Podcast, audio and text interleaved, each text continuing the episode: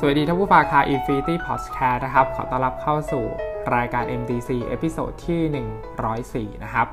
episode นี้นะครับผมจะพาย้อนวันวานหนังเก่านะครับ ภาพยนตร์เรื่องแรกที่จะหยิบมาพูดคุยนะคือภาพยนตร์เรื่อง Back to the Future นะครับ ของผู้กำกับ Robert Zemeckis นะครับ ก็เป็นภาพยนตร์ปี 1985 นะครับ เป็นภาพยนตร์ที่นานพอสมควรนะฮะ แล้วก็ภาพยนตร์เรื่องนี้นะครับ ค่อนข้างที่จะสนุกมากนะครับ ไม่ว่าจะหยิบขึ้นมาดูอีกกี่ครั้งนะฮะ ตัวภาพยนตร์ก็ยังคลาสสิกอยู่เสมอนะฮะช่วงสัปดาห์ที่ผ่านมานะครับ ฟอร์มก็หยิบภาพยนตร์เรื่องนี้มานั่งดูซ้ำนะครับ Back to the Future นะฮะ ก็ต้องบอกว่ายังคงมีความสนุกสนานนะครับ ด้วยพล็อตเรื่องนะฮะ แล้วก็เรื่องราวการย้อนอดีตของาพยนตร์เรื่องนี้นะครับหยิบมาดูซ้ำก็ยังรู้สึกนะครับว่าสนุกแล้วก็ค่อนข้างที่ทำให้เราเพลิดเพลินตลอดการรับชมภาพยนตร์เรื่องนี้นะฮะแม้ว่าเราจะรู้บทสรุปแล้วนะครับ แต่ว่ามันก็ยังสนุกอยู่นะครับ เมื่อเราทิ้งระยะเวลาไปสักสักพักหนึ่ง แล้วก็หยิบมันมาดูซ้ำนะฮะ Back to the Future นะครับ ก็แสดงนำโดย Michael J. Fox นะครับ กับตัว Christopher Lloyd นะครับ เล่าถึงความสัมพันธ์ระหว่างเด็กหนุ่มนะ ชื่อว่า Marty McFly นะครับสำหรับใครที่ไม่เคยรับชมภาพยนตร์เรื่องนี้นะครับเราจะเล่าเรื่องย่อให้ฟังนะฮะ Back to the Future นะครับ เป็นภาพยนตร์ที่เล่าเรื่องราวเกี่ยวกับเด็กหนุ่มนะชื่อว่า Marty McFly นะครับ ก็แสดงนำโดย Michael J. Fox นะครับ กับด็อกเตอร์นะครับ Emmett Brown นะครับ ก็ในเรื่องนะครับจะชื่อว่า Docนะฮะ แสดงนำโดย Christopher Lloyd นะฮะก็เป็นนักวิทยาศาสตร์บุคลิกทั่วๆไปนะครับเป็นนักวิทยาศาสตร์ที่บ้าๆบอๆนะครับหัวฟูนะฮะแล้วก็เป็น type ที่แบบเป็นนักวิทยาศาสตร์จริง ๆ เลยอะไรประมาณนี้นะฮะจุดขายของภาพยนตร์เรื่องนี้นะครับ ปฏิเสธไม่ได้นะครับว่าคือ Marty McFly กับ Doc นะฮะก็คือเป็นตัวละครที่เคมีเข้ากันมากๆนะฮะของสองตัวนี้แล้วก็ ถ้าจัดตัวละครที่เคมีเข้ากันในโลกภาพยนตร์นะฮะ Marty McFly กับด็อกเตอร์ Emmett Brown นะฮะหรือว่า Doc นะฮะก็ค่อนข้างจะเป็นตัวละครที่ดูเคมีเข้ากันนะฮะแล้วก็ทำเรื่องราว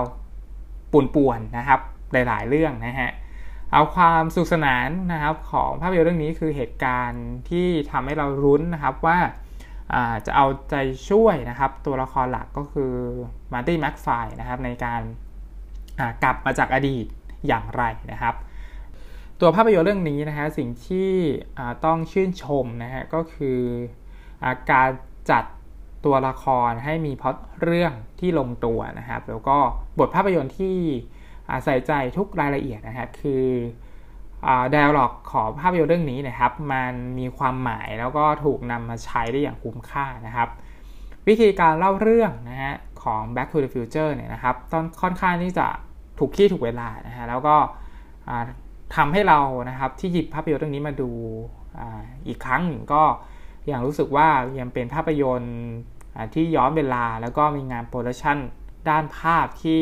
ก้าวหน้าไปไกลมากนะฮะแต่ว่าถ้าเทียบกับยุคนั้นนะฮะก็คือเป็นหนังที่มี production ที่ที่ล้ำยุคไปเลยนะฮะแต่ตัวหนังเนี่ยยังคงมีเสน่ห์นะครับแล้วก็ทำให้เรายังคงสนุกสนานนะครับกับภาพยนตร์ เรื่องนี้นะครับกับการประจนภัยเรื่องนี้แม้ว่ามันจะเป็นหนังเก่าแล้วก็ตามนะฮะเรื่องย่อของ Back to the Future นะครับเป็นการเล่าเรื่องราวการจับพลัดจับผลูนะฮะของตัวละครหลักก็คือ Marty McFly นะครับที่เข้าไปช่วยเหลือ Doc นะฮะในการอัดวิดีโอสาธิตการทดลองเครื่อง time machine นะครับ โดยที่ Doc นะฮะก็อธิบายถึงหลักการทำงานของรถยนต์นะฮะที่ถูก ดัดแปลงมาให้เป็น time machine นะครับว่ารถคันนี้นะครับถ้าต้องการที่จะย้อนเวลาเนี่ยครับมันจะต้องวิ่งด้วยความเร็ว 88 เมตร 88 ไมล์ต่อชั่วโมงนะฮะ โดยที่พลังงานแหล่งพลังงานของไอ้เจ้า time machine นี้นะฮะก็คือเป็นการใช้พลังงานจากพลูโตเนียมนะครับจากปฏิกิริยานิวเคลียร์นะครับทำให้เกิดพลังงาน 1.21 จิกะวัตต์นะครับ โดยนะฮะตัว Doc เนี่ยก็กำหนดเป้าหมายนะครับ วันที่จะเดินทางย้อนอดีตนะฮะก็คือวันที่ 5 พฤศจิกายนนะครับคศ1955นะฮะทำไมถึงต้องย้อนไปวันนี้นะครับ ตัวด็อกก็อธิบายให้มาร์ตี้ฟังนะครับว่าวันที่ 5 พฤศจิกาคศ 1955เนี่ยครับมันเป็นวันแรกที่ด็อกเนี่ยฮะเริ่มคิดการสร้างเครื่องแปลงพลังงานนะฮะ ซึ่งไอ้เครื่องแปลพลังงานนี้นะครับ เป็นอุปกรณ์ที่ทำให้เกิดเจ้า time machine นะครับ time machine ใน back to the future ก็คือเป็นรถยนต์นะฮะที่แบบตกแต่งอุปกรณ์ไว้แล้วนะฮะให้สามารถที่จะวิ่งนะครับ ก็ถ้าวิ่งได้ถึง 88 ไมล์ต่อชั่วโมงนะครับ มันก็จะเป็นทางล้อเนี่ยมันก็จะไปเสียสีกับถนนนะฮะแล้วก็จะเป็นรูปไฟนะครับแล้วก็รถมันก็จะหายเข้าไปก็คือย้อนเวลาไปนั่นเองนะฮะ แต่สิ่งไม่คาดคิดก็เกิดขึ้นนะครับ คือขณะที่ตัว Marty นะครับกำลังอัดวิดีโอ Doc อยู่นะฮะก็มีผู้ก่อการร้ายนะครับสัญชาติลิเบียนะครับมาตามเอาพลูโตเนียมนะครับที่ Doc ขโมยมานะฮะซึ่งผู้ก่อการร้ายนะครับก็ได้ยิง Doc นะฮะจนจนตายนะครับ ส่วน Marty ก็ต้องหนีหัวซุกหัวซุนนะครับเพราะว่าถูกผู้ก่อการร้ายนะครับตามล่านะครับ มาร์ตี้ก็หนีเข้าไปในรถ time machine นะฮะแล้วก็ย้อนเวลากลับไปในอดีตนะครับ โชคร้ายนะฮะก็คือด็อกนะครับลืมใส่พลูโตเนียมเข้ามาด้วยนะครับทำให้มาร์ตี้เนี่ยครับต้องตามหาด็อกในวัยหนุ่มนะก็คือตามหาด็อกในอดีตนะครับ เพื่ออธิบายเรื่องราวทั้งหมดนะครับเพราะว่ามาร์ตี้หวังว่าด็อกในวัยหนุ่มนะครับจะสามารถที่จะเข้าใจกระบวนการท การทำ time machine นะฮะแล้วก็จะพาเขานะครับกลับมามาอยู่ในยุคปัจจุบันได้เหมือนเดิมนะฮะยิ่งไปกว่านั้นนะครับมาร์ตี้นะครับยังเข้าไปขัดขวางนะครับ ความรักระหว่างพ่อกับแม่ตัวเองในวัยหนุ่มสาวนะฮะแล้วก็สิ่งที่เกิดขึ้นก็คือว่าแม่ของมาร์ตี้ในวัยสาวนะครับดันมาชอบมาร์ตี้แทนที่จะชอบพ่อของเขาในวัยหนุ่มนะครับ ทำให้เรื่องราวในอนาคตที่มาร์ตี้อยู่นะครับมันผิดเพี้ยนไปหมดนะฮะก็คืออก่อนที่มาร์ตี้เนี่ยครับจะนั่ง time machine ย้อนเวลามาถึงวันนี้เนี่ยฮะก็คือมาร์ตี้เนี่ยก็พกรูปนะครับของพี่ชายกับกับน้องชายมาด้วยนะเว้พี่พี่พี่ชายกับน้องสาวนะครับ ทีนี้สิ่งที่เกิดขึ้นก็คืออรูปเนี่ยก็ค่อย ๆ หายไปนะครับ คือรูปตัวพี่ชายก็ค่อย ๆ หายไป เพราะว่า พ่อกับแม่ของมาร์ตี้ในวัยหนุ่มสาวไม่ได้รักกันอะไรประมาณนี้นะครับทำให้มาร์ตี้นะฮะต้องสร้างสถานการณ์นะครับ เป็นโค้ชให้พ่อนะครับตัวเองที่เป็นในวัยหนุ่มนะครับ จีบแม่ของตัวเองให้ให้ติดนะครับเพื่อที่จะจะได้รักกันแล้วก็ทุกอย่างก็จะกลับมาเป็นปกตินะฮะอันนี้คือเรื่องย่อของภาพยนตร์เรื่อง Back to the Future นะฮะในภาพยนตร์ก็จะมีเรื่องราวสนุกสนานมากมายนะครับ มีเหตุการณ์ตลกตลก เยอะแยะมากมายในเรื่องนะก็เป็นภาพยนตร์ที่ดูได้เพลินนะครับไม่ว่าแม้ว่าจะเป็นหนังเก่าแล้วก็ตามนะฮะท้ายสุดนะครับ Back to the Future นะฮะคืออภาพยนตร์นะครับที่เต็มไปด้วยความกลมกล่อมนะครับ ทั้งพอตเรื่องนะฮะวิธีการนำเสนอนะครับ เส้นเรื่องต่างๆนะที่ถูกร้อยเรียงไว้ได้อย่างลงตัวนะครับ มีรายละเอียดปีกย่อยต่างๆของ ตัวหนังเนี่ยที่ถูกจัดวางไว้ได้อย่างจงใจแล้วก็ใช้งานได้อย่างคุ้มค่านะครับทำให้แง่งามของภาพยนตร์เรื่องนี้นะครับ เมื่อหยิบกลับมาดูซ้ำเนี่ยฮะก็ยังคงความสนุกสนานเพลิดเพลินนะฮะแล้วก็ตอบโจทย์นะครับสำหรับการนั่งดูหนังคลาสสิกอีกหนึ่งเรื่องนะครับ ความสำเร็จของ Back to the Future นะครับ อันนี้ปฏิเสธไม่ได้นะครับ ภาพยนตร์เรื่องนี้ถือว่าเป็นสิ่งสำคัญนะครับที่ทำให้หนังแนวย้อนเวลา นะครับ แล้วก็การเล่นกับเวลาเนี่ยครับที่มันอาจจะเปลี่ยนแปลงอนาคตนะฮะภาพยนตร์เรื่องนี้ก็น่าจะเป็นภาพยนตร์เรื่องแรกๆนะครับ ที่มีประเด็นนี้เข้ามานะฮะแล้วก็การผสมผสานเส้นเรื่องที่มันซ้อนทับกันนะครับทำให้ Back to the Future ก็น่าจะเป็นภาพยนตร์ที่มีอิทธิพลให้กับหนังแนวย้อนเวลาในปัจจุบันนะฮะแล้วก็มักจะถูกเอามาเปรียบเทียบกับภาพยนตร์ เรื่องอื่นๆนะครับ ในฐานะที่เป็นภาพยนตร์ที่สามารถเข้าถึงคนดูได้ทุกเพศทุกวัยนะแล้วก็เป็นภาพยนตร์ที่ออยู่ในใจใครหลายๆคนนะครับสำหรับภาพยนตร์เรื่อง Back to the Future นะครับ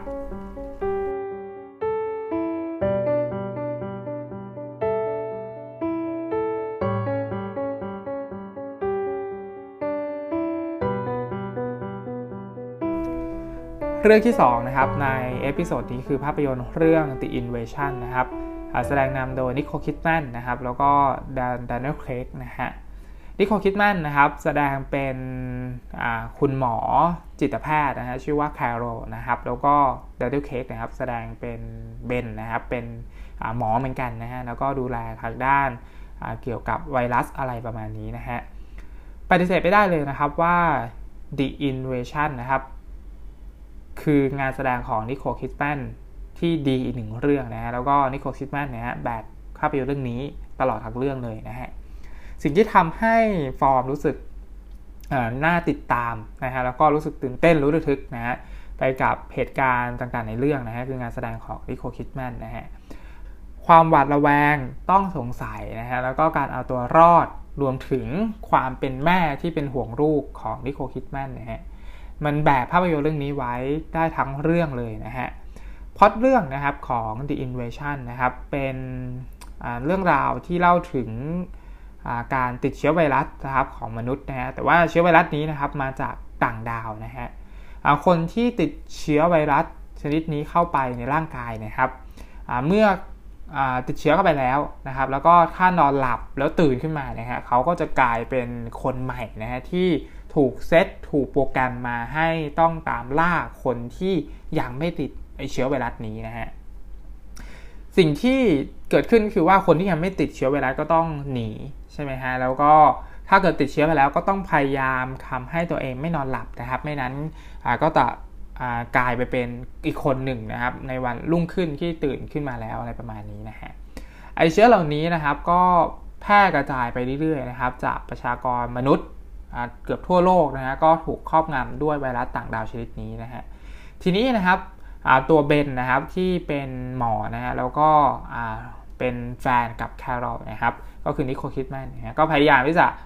คิดค้นนะครับยาต้านไวรัสชนิดนี้นะครับ เพื่อช่วยมนุษยชาติอะไรประมาณนี้นะฮะสิ่งที่น่าสนใจก็คือว่าใครก็ตามนะครับที่มีภูมิต้านทานเชื้อไวรัสนี้นะครับ ถ้าติด เชื้อไวรัสไปแล้ว ตื่นขึ้นมาเนี่ยฮะเขาก็จะกลายเป็นคนปกตินะฮะแต่ว่าบุคคลประเภทนี้นะครับบุคคลที่มีภูมิต้านทานไวรัสชนิดนี้นะครับ จะต้องโดนกำจัดทิ้งนะฮะเพราะฉะนั้นนะครับสิ่งที่เกิดขึ้นก็คือว่าใครที่มีภูมิต้านทานไอไวรัสนี้นะฮะก็จะถูกตามล่าแล้วก็ถูกกำจัดทิ้งนั่นเองนะฮะวิธีการตัวรอดนะครับในวันที่ยังไม่ติดเชื้อนะครับ สมมติ เราไม่ได้กลายเป็นพวกคนที่ติดเชื้อแล้วนะฮะ การเอาตัวรอดคือการห้ามแสดงออกทางความรู้สึกใดๆเลยนะฮะ ต้องกลายเป็นคนเย็นชาอะไรประมาณนี้นะฮะมันก็มีเหตุการณ์ในเรื่องนะครับ อันนี้เราคร่าวๆไม่ได้สปอยเยอะนะฮะ ก็คือคนที่แบบติดเชื้อแล้วก็จะถูกโปรแกรมใช่ไหมฮะ แล้วเขาก็จะพยายามฆ่าคนที่มีภูมิต้านทานนะฮะเขาก็เลยเอาคนที่มีภูมิต้านทานนะครับผลักให้ตกตึกนะฮะ เพราะฉะนั้น